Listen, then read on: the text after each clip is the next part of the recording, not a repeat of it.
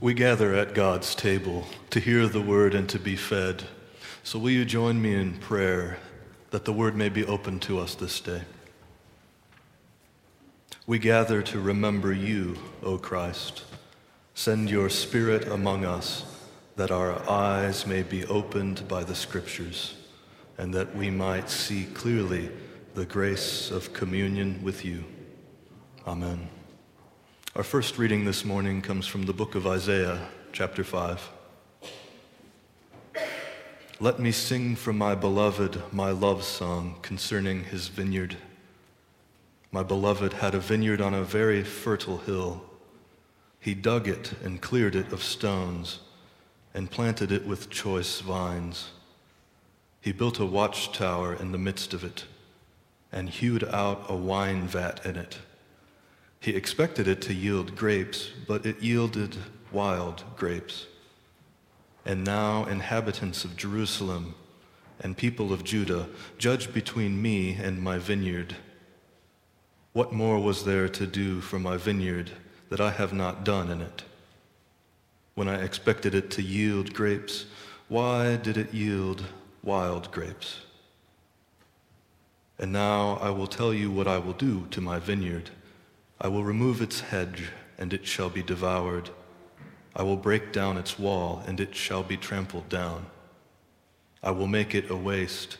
It shall not be pruned or hoed, and it shall be overgrown with briers and thorns.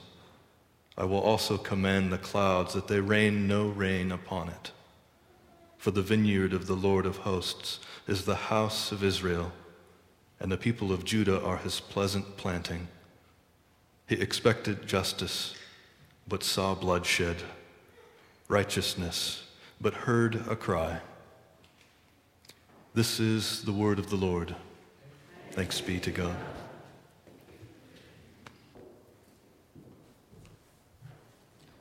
Our gospel reading is from Matthew chapter 21, verse 33 to 46.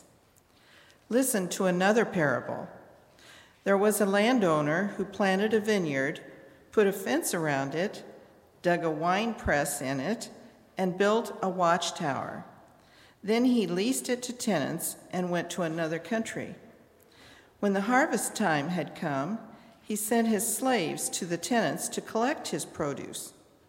But the tenants seized his slaves and beat one, killed another, and stoned another. Again, he sent other slaves, more than the first, and they treated them in the same way. Finally, he sent his son to them, saying, They will respect my son. But when the tenants saw the son, they said to themselves, This is the heir. Come, let us kill him and get his inheritance. So they seized him, threw him out of the vineyard, and killed him. Now, when the owner of the vineyard comes, what will he do to those tenants? They said to him, He will put those wretches to a miserable death and lease the vineyard to other tenants who will give him the produce at the harvest time. But Jesus said to them, Have you never read in the scriptures, the stone that the builders rejected has become the cornerstone? This was the Lord's doing, and it is amazing in our eyes. Therefore, I tell you, the kingdom of God will be taken away from you and given to a people that produces the fruits of the kingdom. The one who falls on this stone will be broken to pieces, and it will crush anyone on whom it falls. When the chief priests and the Pharisees heard his parables, they realized that he was speaking about them. They wanted to arrest him but they feared the crowds because they regarded him as a prophet. This is the word of the Lord.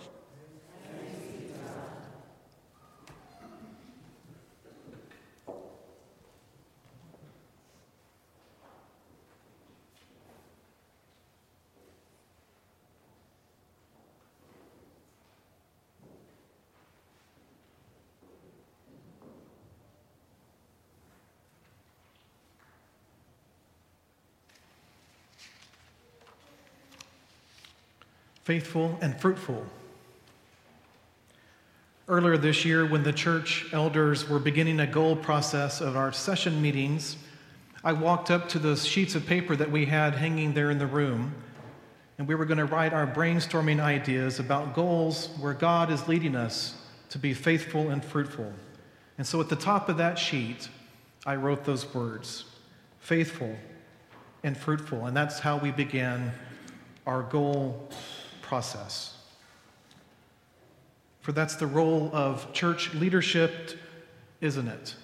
To remind us all, myself included, that God calls us to be both faithful and fruitful. We are to be faithful to the good news of life that we know in Jesus. And we are to be fruitful in the way that we share that good news with others. The way for us to be faithful and fruitful is to live a life of gratitude. Life is a gift, and the future that we have with God is also a gift. And our faithful response to God's gift, which we call grace because we don't deserve it or earn it, it's just there for us because God loves us. Our faithful response to that grace, to that gift, is gratitude.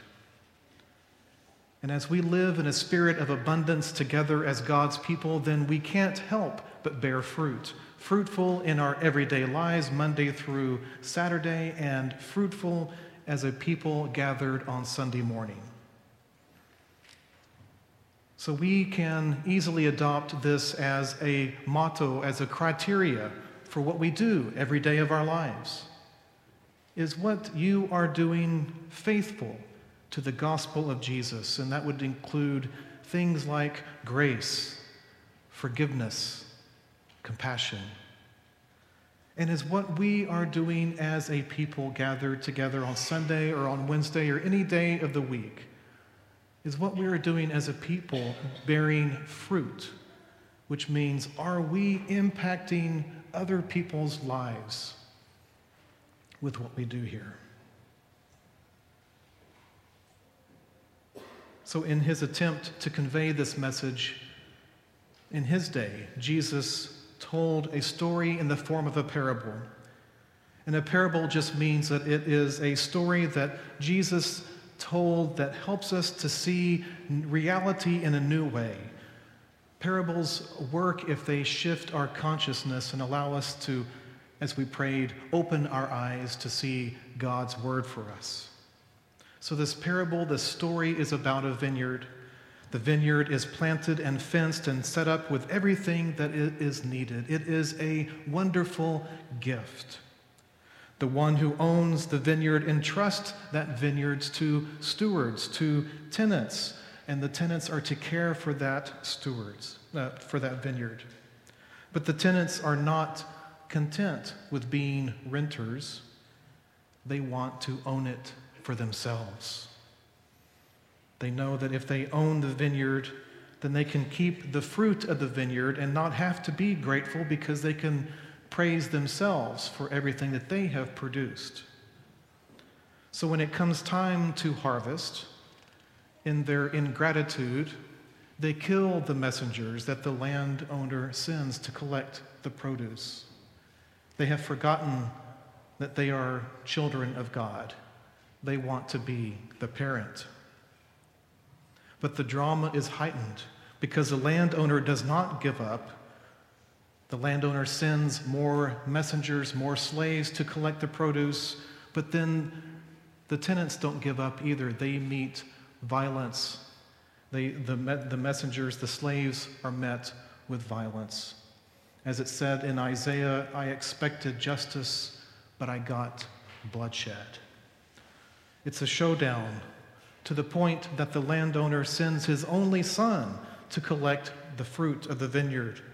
But the tenants, in their greed and in their selfishness, they kill even the landowner's son. And of course, that gives you the clue into the fact that this is really a story of our salvation history. That God created the world, granted us stewardship over it, and some people in the vineyard act uh, inappropriately and even violently.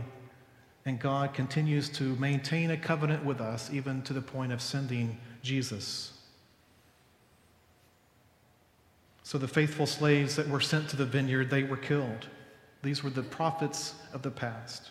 The faithful son who was sent to the vineyard, even the son was killed, and we, course, of know this to be Jesus. So it seems that we are at an impasse because neither side will let go. It seems that it is indeed possible, impossible, very hard to be faithful and fruitful after all. Because it seems that if you are faithful to God's call, then you will be killed. It seems the wicked tenants always win. And so it can be easy for us to fall into despair. No wonder the world is the way that it is. No wonder that even on World Communion Sunday, we are still divided and fractured and fight amongst ourselves. No wonder it seems like God is not in charge because every good deed that we do seems to be snuffed out without mercy. We might as well close up shop and turn in the vineyard to a fortress and protect ourselves from further damage. Quick, let's gather the kids and lock the doors. Ah, but you got to keep with the lesson, my friends. What Jesus does is he is the reminder that while the tenants, the wicked tenants, have a story, Jesus is the reminder that God has a story too. And it's a story that is greater and more powerful than the stories of selfish greed and violence that we seem to be so consumed with. God's story sustains all of our finite stories. God supports us even though we may not recognize that God's story is there. So, God's story is a story of hope it is, as Isaiah said, it is a love song. It is a love song that God sings to us continually and never without end. That is why we come to church on Sundays to hear the love song. Do you hear it today? You see, there is nothing, absolutely nothing that can prevent God's future story from coming about.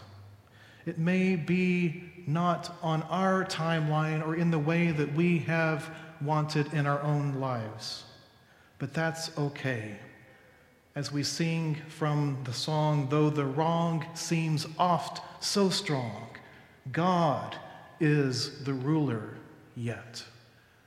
God's story is the story that we need to be connected to so that we can hear that love song.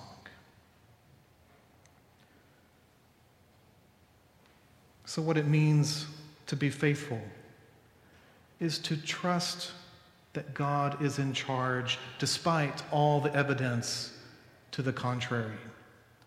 It doesn't have to make sense. If we understood it, we wouldn't call it faith now, would we?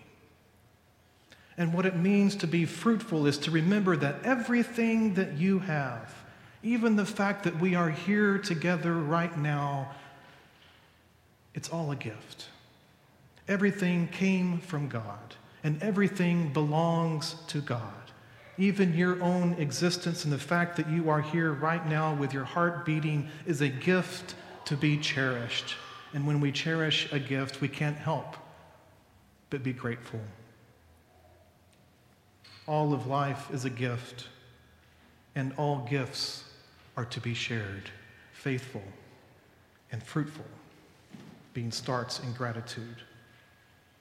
You see, the sin of the tenants is that they weren't content with being who they were. They weren't content with, with what they were charged to do. They failed to recognize that the vineyard had been set up completely as it was needed and that the vineyard itself was a gift. They wanted to be the owners, they, they wanted to keep everything for themselves. It's the basic human condition that John Calvin teaches over and over in his writings that most of the world's problems, and even the problems that we read about in Holy Scripture, all the world's problems can be traced back to the root cause of ingratitude. So, what I suggest we do this morning is retell the parable of the wicked tenants. But this time, let's inject something that was missing from the first gratitude. Let's see how gratitude would have made a difference in the story. There was a landowner who planted a vineyard and put a fence around it, dug a wine press in it, and built a watchtower. Then he leased the vineyard to the tenants and went to another country. The tenants were grateful for that they have been entrusted to care for such a beautiful and bountiful vineyard. And because they were grateful for the opportunity to serve, they became joyful stewards of all that they had. When the harvest time had come, the landowner sent his slaves to the tenants to collect his produce. And when the slaves arrived in the vineyard, they held a celebration and they called it World Communion Sunday, where they expressed their gratitude for the opportunity to serve such a beloved and wise landowner. Everyone enjoyed the celebration. There was an attitude of abundance and their celebration was so joyful that it attracted the notice of other slaves and other tenants and other landowners. And at the end of the party, the tenants were faithful to their agreement, and they sent the slaves back to the landowner with all of the produce that the vineyard had yielded. When the landowner received word about the tenants and their attitude of gratitude, he, out of his great love for them, sent his own son to live with them in the vineyard. The gift of the son was a source of inspiration and a source of comfort to all the people there. The son was radical, which means that he was always getting back to the heart of the matter, reminding the people with wonderful parables and stories that they were to love the landowner and also to love the neighbor as themselves. The Son told them, I am the vine, you are the branches. Remain in me, and together we will bear much fruit.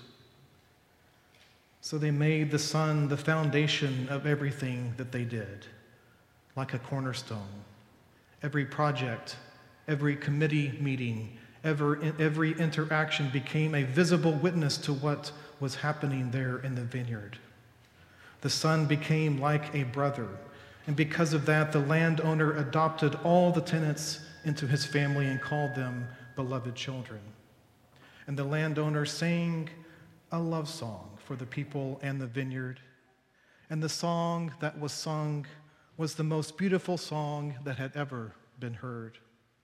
And whenever they heard the song, they were touched with the realization that they were loved more than they had ever known before and they knew that they would never be left alone, never be forsaken.